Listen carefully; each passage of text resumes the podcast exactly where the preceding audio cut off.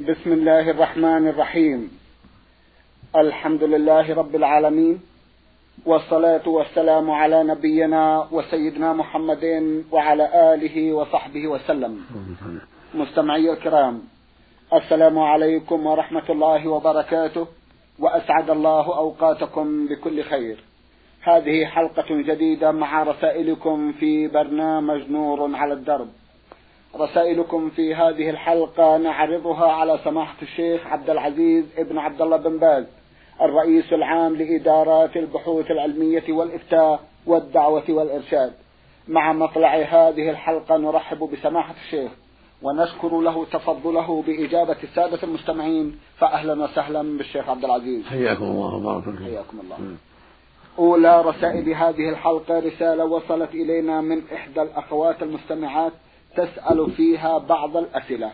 تقول في سؤالها الأول عندما كان عمري أربعة عشر عاما مرضت أمي مرضا شديدا وخفت كثيرا عليها فنذرت نذرا لله إن شفيت أمي سوف أصوم شهر شعبان كلما هل. أرجو إفادتي عن الأمر التالي. أنا الآن لا أذكر. هل بلغت أم لم أبلغ في ذلك الوقت؟ وبعد مضي فترة من مرض أمي شفيت بإذن الله تعالى. احترت كثيرا يا سماحة الشيخ ماذا أفعل؟ أفيدوني. جزاكم الله خيرا. بسم الله الرحمن الرحيم. الحمد لله وصلى الله وسلم على رسول الله وعلى آله وأصحابه ومن اهتدى بهداه. أما بعد فقد ثبت عن رسول الله عليه الصلاة والسلام أنه نهى عن النذر. وقال إنه لا يأتي بخير وإنما يستخرج به من البخيل. وفي لفظ آخر يقول صلى الله عليه وسلم لا تنذروا فإن النذر لا يرد من قدر الله شيئا وإنما يستخرج به من البخيل. فأوصيك أيها الأخت في الله بعدم النذر في المستقبل. وإذا وقع مثل هذا من مرض الوالدة أو غير الوالدة فالحمد لله المشروع الدعاء لها بالشفاء والعافية والعلاج الشرعي لا بأس. أما هذا النذر فإن كنت لا تعلمين أنك قد بلغت فليس عليك وفاء لا يلزمك الوفاء. أما إذا كنت تعلمين أنك قد بلغت بإكمال خمسة عشر سنة أو بالاحتلام بإنزال المني في النوم أو في اليقظة عن شهوة أو بإنبات الشعر حول الفرج يسمونها الشعرة أو بالحيض إذا كنت قد وجد منك واحدة فأنت بالغة. عليك أن تصومي شعبان كل سنة كما نذرت. لأن النبي عليه السلام قال من نذر أن يطيع الله فليطيعه. هكذا صح رسول الله صلى الله عليه وسلم. أنه قال من نذر أن يطيع الله فليطيعه. ومن نذر أن يعصي الله فلا يعصه ولا تعود لا ترجع إلى مثل هذا. في المستقبل لا تنذري أبدا. بارك الله فيك. جزاكم الله خيرا. من سلطنة عمان رسالة بعثت بها إحدى الأخوات من هناك تقول المرسلة ميم ميم. لها سؤالان. في سؤالها الأول تقول سمعت بعض الناس يقولون إنه عند الانتهاء من قص الأظافر لا بد من أخذها ودفنها في مكان وقراءة بعض السور عليها مثل الإخلاص والمعوذتين وعدم رميها. فما حكم ذلك؟ جزاكم الله خيرا. هذا شيء لا أصل له. إذا قص الإنسان أظفاره يرميها ولا بأس. ولا حاجة إلى دفنها ولا قراءة قرآن عليها. كل هذا خرافة لا أصل لها ولا أساس لها. متى قص الإنسان أظفاره رجل أو امرأة فلا حرج في إلقائها في أي مكان. نعم. جزاكم الله خيرا. تقول في سؤالها الثاني هل يجوز للمرأة أن تزيل بعض الشعر الذي ينبت على الوجه؟ علما بأنه يضايقها مثل الذي ينبت على الشوارب وجوانب الخد. إذا نبت شعر يشوه الخلقة فلا بأس بإزالته مثل الشارب واللحية وغير ذلك من الشعر الذي يشوه الخلقة. أما الشعر العادي الذي في الوجه الشعر العادي فلا لا يتعرض له. شعر الحاجبين لا يجوز التعرض له. أما لو نبت شيء يكون فيه تشويه وفيه بشاعة هذا يزال ولا حرج في ذلك. مثل الشارب واللحية نعم. جزاكم الله خيرا. من المنطقة الشمالية عرعر رسالة بعث بها المستمع نون نون ميم ميم.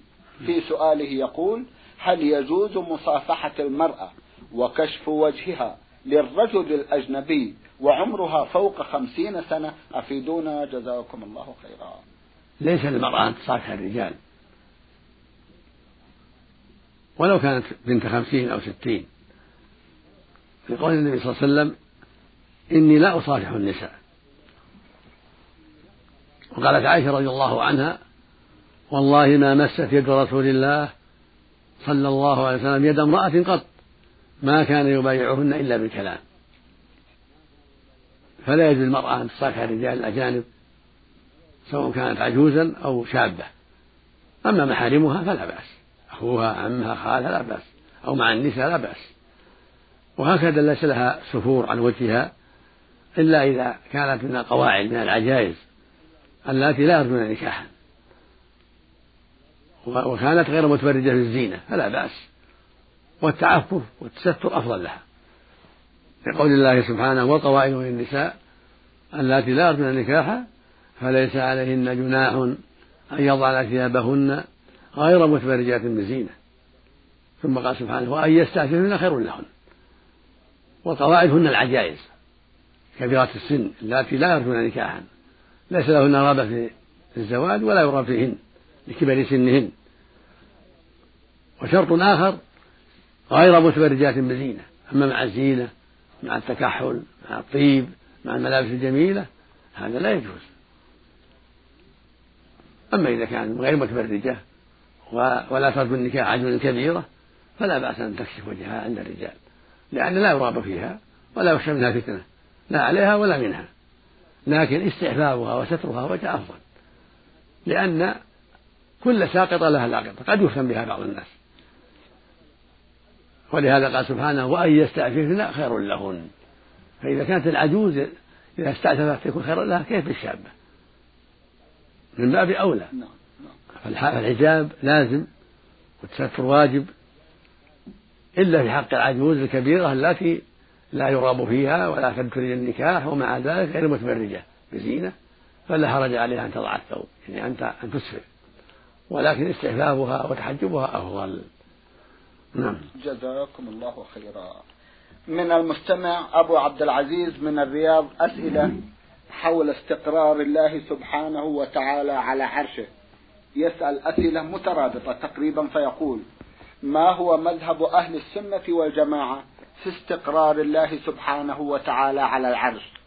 وهل الإمام أبو حنيفة رحمة الله عليه قال بأن الله في كل مكان بذاته وما حكم الصلاة خلف من يفند أن الله سبحانه وتعالى في كل مكان بذاته؟ أجيبون عن هذه الأسئلة ووضحوا جزاكم الله خيرا. مذهب أهل السنة والجماعة وهم الصحابة أصحاب النبي صلى الله عليه وسلم وأتباعهم بإحسان وهو قول الرسل جميعا عليهم الصلاة والسلام أن الله فوق العرش وعلمه في كل مكان سبحانه وتعالى. كما قال الله عز وجل الرحمن على العرش استوى قال سبحانه إن ربكم الله الذي خلق السماوات والأرض في ستة أيام ثم استوى العرش ذكر هذا سبحانه في سبعة مواضع من كتابه العظيم أنه فوق العرش جل وعلا. وما على العرش يعني فوق العرش قد علا عليه وهو استقر فوق سبحانه وتعالى. هكذا قال أهل السنة على العرش يعني استوى عليه يعني على وارتفع. وفي عبارات بعضهم واستقر. المعنى أنه فوق العرش. والعرش شق المخلوقات وهو أعلاها. والله فوق سبحانه وتعالى. هذا قول أهل الحق جميعا. وأبو حنيفة منهم ممن يقول بهذا رضي الله عنه ورحمه. ولا يقول إن الله في كل مكان حاشا وكلا. بل هذا قول المعتزلة والجهمية وأشباههم. وهذا كفر وضلال. الذي يقول إن الله في كل مكان هذا كافر ضال نسأل الله العافية. الله سبحانه فوق العرش. وعلمه في كل مكان جل ويعلم كل شيء سبحانه وتعالى. لكنه بذاته فوق العرش سبحانه وتعالى. فوق جميع الخلق. والواجب على المؤمن أن يعتقد هذا الاعتقاد. الذي دل عليه كتاب الله وسنة الرسول عليه الصلاة والسلام وأجمع عليه سلف الأمة من أصحاب النبي صلى الله عليه وسلم وأتباعهم بإحسان. ولا يجب أن يقول إن الله في كل مكان. هذا قول أهل الباطل من الجهمية والمعتزلة ومن سار على نهجهم؟ تعالى الله عن ذلك علوا كبيرا سبحانه وتعالى. نعم. جزاكم الله خيرا. من أما الناس سماحة الشيخ وهو على ذلكم المعتقد. الذي يؤم الناس لا لا يصلى خلفه. من كان يعتقد أن الله في كل مكان هذا كافر ضال لا يصلى خلفه ولا يجب أن يتخذ إماما بل يجب أن يبعد ويجب على المسؤولين أن يبعدوه وأن يولوا غيره من أهل السنة والجماعة. جزاكم الله خيرا. من يعترف ببعض الصفات دون بعض سماحة الشيخ هل تجوز إمامته والصلاة خلفه؟ هذا قول الأشاعرة. يعني يؤمنون بعض الصفات نعم. ويتأولون البقية. وهو مذهب باطل لا يجوز. نعم. الواجب لإمام جميع الصفات الواردة في الكتاب العزيز والسنة المطهرة الصحيحة. هذا الواجب. نعم. عند أهل السنة والجماعة. الواجب إثبات جميع ما ذكر الله في كتابه العظيم من أسمائه وصفاته وهكذا ما ذكره النبي صلى الله عليه وسلم في الأحاديث الصحيحة يجب إثباتها لله وإظهارها كما جاءت مع الإيمان بها واعتقاد أنه سبحانه ليس كمثله شيء وهو السميع البصير. فالواجب إثباتها إثباتا بلا تمثيل. وأن ينزه سبحانه عن مشابهة خلقه تنزيها بلا تعطيل. ولهذا يقول أهل السنة والجماعة يجب الإيمان بأسماء الله وصفاته. على الوجه اللائق بالله من غير تحريف ولا تعطيل ولا تكييف ولا تمثيل. والذي يعرف أنه يؤول بعض الصفات لا ينبغي اتخاذ إمام لكن لا يكفر لأجل شبهة. لكن لا ينبغي اتخاذ إمام ينبغي أن يتخذ إمام آخر سواه. لأن الأشاعرة وإن كانوا تأولوا بعض الصفات لهم شبهة في التأويل فهم ليسوا كفارا بهذا القول ولكنهم آه، ارتكبوا بدعة وضلالا يجب على من كان كذلك أن يتوب إلى الله من ذلك وأن يلتزم مذهب أهل السنة والجماعة. لأن الواجب عدم التأويل في جميع الصفات. نعم. جزاكم الله خيرا. من المستمعة زهرة سيد أحمد محمد محمود من السودان رسالة تقول فيها سمعنا من خلال برنامجكم هذا تحريم المصافحة وعملت على تطبيقه. الناس يطالبونني بالأدلة. أرجو أن تتفضلوا بإعطائي دليلا قاطعا. أوقف به ألسنة الناس. جزاكم الله خيرا. المصافحة بين الرجال سنة. كان النبي صلى الله عليه وسلم يصافح أصحابه وكان الصحابة إذا تلاقوا تصافحوا رضي الله عنهم. وهكذا النساء المصاحبة بينهن سنة بينهن أو مع محارمهن لا بأس. أما المرأة مع الأجنبي كابن عمها أو زوج أختها أو أخي زوجها لا تصافحه ولا يجوز أن تصافح الرجل الأجنبي. ولو كان زوج أختها ولو كان أخا زوجها ولو كان ابن عمها وابن خالها. لقول النبي صلى الله عليه وسلم إني لا أصافح النساء. لما قدمت امرأة يدها إليه امتنع عليه الصلاة والسلام وقال إني لا أصافح النساء. وقالت عائشة رضي الله عنها والله ما مست يد رسول الله صلى الله عليه وسلم يد امرأة قط ما كان يبايعهن إلا بالكلام. وهو صلى الله عليه وسلم معروف بعصمته فيما يبلغه عن الله ومعروف أيضا ببعده عما حرم الله عليه الصلاة والسلام وهو معصوم عند جمهور أهل العلم عن كبائر الذنوب. فلو كان لو كانت المصافحة لا حرج فيها لصافح عليه الصلاة والسلام. فلما امتنع منها وهو أتقى الناس وأخشاهم لله دل ذلك على أن الواجب تركها. ولأن الفتنة قد تقع بالمصافحة الفتنة كما تقع بالنظر قد تقع بالمصافحة إذا مس يدها قد يفتن بها. ولهذا قال بعض العلماء إن المصافحة أخطر من النظر. فإذا كان النظر محرما فالمصافحة مثل ذلك أو أشد. نعم. جزاكم الله خيرا. إذا الدليل الذي تفضلتم به سماحتكم هو فعل الرسول صلى الله نعم عليه وسلم. نعم. وتلك من سنته اللهم صل نعم نعم. جزاكم وهو فعل ذلك خشية الفتنة. الله أكبر الله أكبر. جزاكم الله خيرا. من المستمع عين عين راي رسالة وضمنها سؤالين. يقول في سؤاله الأول كلمة آمين بعد قراءة الفاتحة في الصلاة. هل هي واجبة أم سنة؟ وهل إذا تركها المصلي عمدا تبطل صلاته؟ وما الحكم فيما إذا سهى عنها؟ جزاكم الله خيرا. كلمة آمين سنة للإمام والمنفرد والجماعة سنة بعد الفاتحة. وهكذا في هذه الصلاة إذا قرأ الفاتحة يقول آمين. لأن, فيها اهدنا الصراط المستقيم دعاء فهو يؤمن بعد ذلك. وليست واجبة. ولو تركها لا فلا سجود عليه. صح صلاته صحيحة وليس عليه شيء. لو تركها الإمام أو المأمومون أو المنفرد فلا شيء عليه والحمد لله. نعم. جزاكم الله خيرا. إذا ليس هناك تفرقة بين العمد والسهو نعم في هذا الموضوع. نعم. السنة فعلها. جزاكم هذا السنة. لا يتعمد تركها. السنة فعلها. جزاكم نعم لكن لو نسيها لا شيء عليه. نعم. الحمد لله. جزاكم الله خيرا. يقول قرأت في كتاب أن التشهد الأول إضافة إليه تقرأ معه الصلاة الإبراهيمية. معنى ذلك أن التشهد الأول والأخير لا يختلفان إلا في التعوذ من الأربع التي أمر بها الرسول صلى الله عليه وسلم. والدعاء كذلك. قرأت لأحد العلماء الثقات بإذن الله أن عدم قول اللهم صل على محمد وعلى آل محمد فقط. في التشهد الأول ومن باب أولى في التشهد الثاني تبطل الصلاة لأن ذلك واجب فما قولكم جزاكم الله خيرا. أما في التشهد الأول فالأفضل أن يصلي على النبي صلى الله عليه وسلم لعموم الأحاديث. لما سئل صلى الله عليه وسلم قيل يا رسول أمرنا الله نصلي عليك فكيف نصلي عليك؟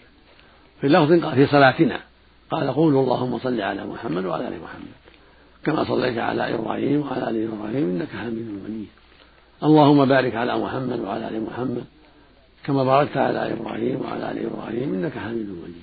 ثم قال والسلام كما علمتم. يعني في قولها السلام عليك أيها النبي ورحمة الله وبركاته. هذا يدل على أنه مشروع في التشهدين الأول والأخير. هذا هو الصواب. والأكثرون على أنه في الأخير فقط. أكثر من أهل العلم. بل أكثر من أهل العلم على أنه التشهد الأخير. ولكن الصواب أنه يستحب التشهد الأول. لعموم الأحاديث وعدم التفصيل. أما في التشهد الأخير فهو مشروع بلا شك وأنه اختلف العلماء في وجوبه. فقال بعضها إنه إن الصلاة على النبي واجبة التشهد الأخير وقال بعضهم ركن. فينبغي أن يحافظ عليها المؤمن ولا يتركها التشهد الأخير. أما الدعاء هذا مختص بالتشهد الأخير. لأنه صلى الله عليه وسلم كان يدعو في التشهد الأخير عليه الصلاة والسلام. يقول أبو هريرة رضي الله عنه كان النبي صلى الله عليه وسلم إذا فرغ من التشهد الأخير استعاذ بالله من عذاب جهنم ومن عذاب القبر إلى آخره هذا يكون في الأخير. تعوذ بالله من عذاب جهنم ومن عذاب القبر ومن فتنة المحيا والممات ومن فتنة المسيح الدجال. هذا يكون في التشهد الأخير. الذي قبل السلام. هكذا بقية الدعاء. يدعو الله اللهم أعني على ذكرك وشكرك وحسن عبادك هذا كذا في التشهد الأخير. وهكذا غيره من الدعاء. اللهم إني ظننت نفسي ظلما كثيرا ولا يغفر الذنوب إلا أنت. فاغفر لي مغفرة من عندك وارحمني إنك أنت الغفور الرحيم. أو يقول اللهم اغفر لي ولوالدي ولجميع المسلمين. أو اللهم أصلح قلبي وعملي. أو اللهم اغفر لي ولجميع المسلمين. الدعوات كلها تكون في التشهد الأخير. قبل السلام. وإنما خلاف في الصلاة على النبي صلى الله عليه وسلم. هل يأتي بها في الأول أو ما يأتي بها؟ فالأكثرون على أنها تختص بالأخير. والصواب أنها تقال في الأول والأخير لأن الأحاديث عامة عن النبي صلى الله عليه وسلم. نعم. جزاكم الله خيرا. رسالة من أحد الإخوة المستمعين آثر عدم ذكر اسمه يسأل في سؤاله الأول ويقول الذي يكون عاقا لوالديه. هل تقبل منه صلاته وصومه وصدقته؟ وبما وبماذا تنصحون الناس؟ جزاكم الله خيرا. عقوق الوالدين من كبائر الذنوب. ومن المحرمات العظيمة. فالواجب الحذر منه. وقد ثبت عن رسول الله عليه الصلاة والسلام أنه قال إن الله حرم عليكم عقوق الأمهات. وقال عليه الصلاة والسلام أنا أنبئكم بأكبر الكبائر؟ قلنا بلى يا رسول الله. قال الإشراك بالله وعقوق الوالدين. وكان متكئا فجلس فقال ألا وقول الزور؟ ألا وشهادة الزور. متفق على صحته. والله يقول في كتابه الكريم سبحانه وتعالى وقضى ربك ألا تعبدوا إلا إياه يعني أمر ألا تعبدوا إلا إياه. وبالوالدين إحسانا إما يبلغن عندك الكبر أحدهما أو كلاهما فلا تقل لهما أف ولا تنهرهما. وقل لهما قولا كريما واخفض لهما جناح الذل من الرحمة وقل رب ارحمهما كما ربياني صغيرا. ويقول سبحانه في سورة لقمان أن اشكر لي ولوالديك إلي المصير. فالواجب على الولد أن يشكر لوالديه وأن يحسن إليهما وأن يبرهما وأن يطيعهما في المعروف ويحرم عليه عقوقهما لا بالكلام ولا بالفعل فليس له أن يرفع صوته عليهما وليس له ضربهما وليس له عدم النفقة عليهما مع الحاجة إلى ذلك وليس له عصيانهما في المعروف بل يجب عليه طاعتهما في المعروف وبرهما وخوف الصوت إذا خاطبهما والتأدب معهما في كل شيء. لكن لا يطيعهما في المعصية. يقول النبي صلى الله عليه وسلم إنما الطاعة في المعروف لا طاعة المخلوق في معصية الخالق. فلو أمراه أن يزني أو يشرب الخمر أو لا يصلي في الجماعة لا يطيعهما. لكن يطيعهما في المعروف. يبرهما في المعروف. يحسن إليهما. يخاطبهما بالتي أحسن. ينفق عليهما إذا احتاج إلى ذلك.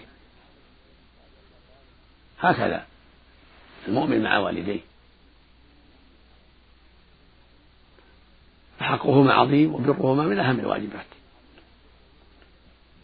لكن ليس عقوقهما مبطلا للصلاة ولا للصوم ولا للأعمال الصالحات. ولكن صاحبه على خطر من هذه الكبيرة العظيمة. وإنما تبطل الأعمال بالشرك. قال تعالى ولو أشركوا لحبط عنهم ما كانوا يعملون.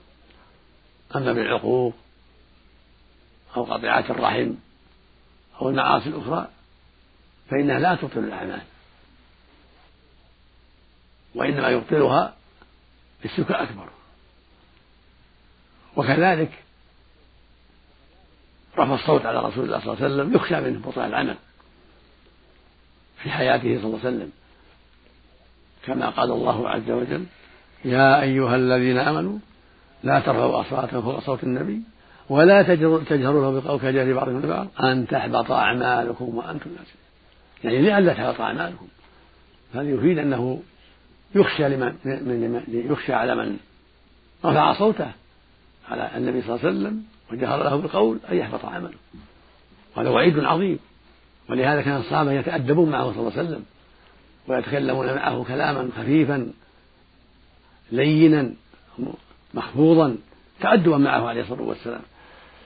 فالمقصود أن الواجب على المؤمن أن يبر والديه وأن لا يعقهما وأن يحسن إليهما في حياتهما وبعد وفاتهما ويحرم عن العقوق لهما بالكلام السيء أو السب أو ضرب أو أي إساءة لهما أو رفع الصوت عليهما أو عدم طاعتهما في المعروف كل هذا من العقوق جزاكم الله خيرا. نسأل الله العافية. اللهم آمين. يسأل أيضا أخونا ويقول إذا حلف إنسان على القرآن وهو يحلف في نفسه هل يجوز هذا أم لا؟ كيف؟ يقول إذا حلف إنسان على القرآن وهو يحلف في نفسه لعله يقصد سرا هل يجوز أم لا؟ جزاكم الله خيرا. هذا السؤال ليس بواضح. إذا حلف على القرآن صار أشد في اليمين.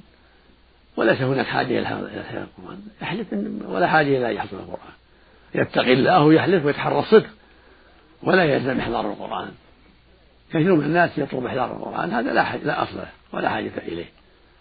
الواجب على المؤمن يصدق. أينما كان؟ ولا يجوز الكذب. لا مع القرآن ولا مع غير القرآن. يجب أن يصدق في الخصومات وفي غيرها. وليس له الكذب. إلا إذا كان مظلوم. إذا كان مظلوم فله الكذب ويتأول. إذا كان مظلوم. وأما إذا كان غير مظلوم فليس له أن يكذب. وليس له أن يحلف في أي شيء كاذبا. كان يدعى عليه أنه أخذ مال فلان أو ضرب فلان أو قتل فلان. ليس له أن يحلف. ينكر ذلك بل عليه يقر بالحق. يعطيهم مالهم يلزمه القصاص إذا ثبتت شروطه. لا يكذب. أما إذا كان مظلوما هذا شيء آخر. له أن يتأول إذا كان مظلوما. ويقال له احلف أنك ما فعلت كذا وكذا.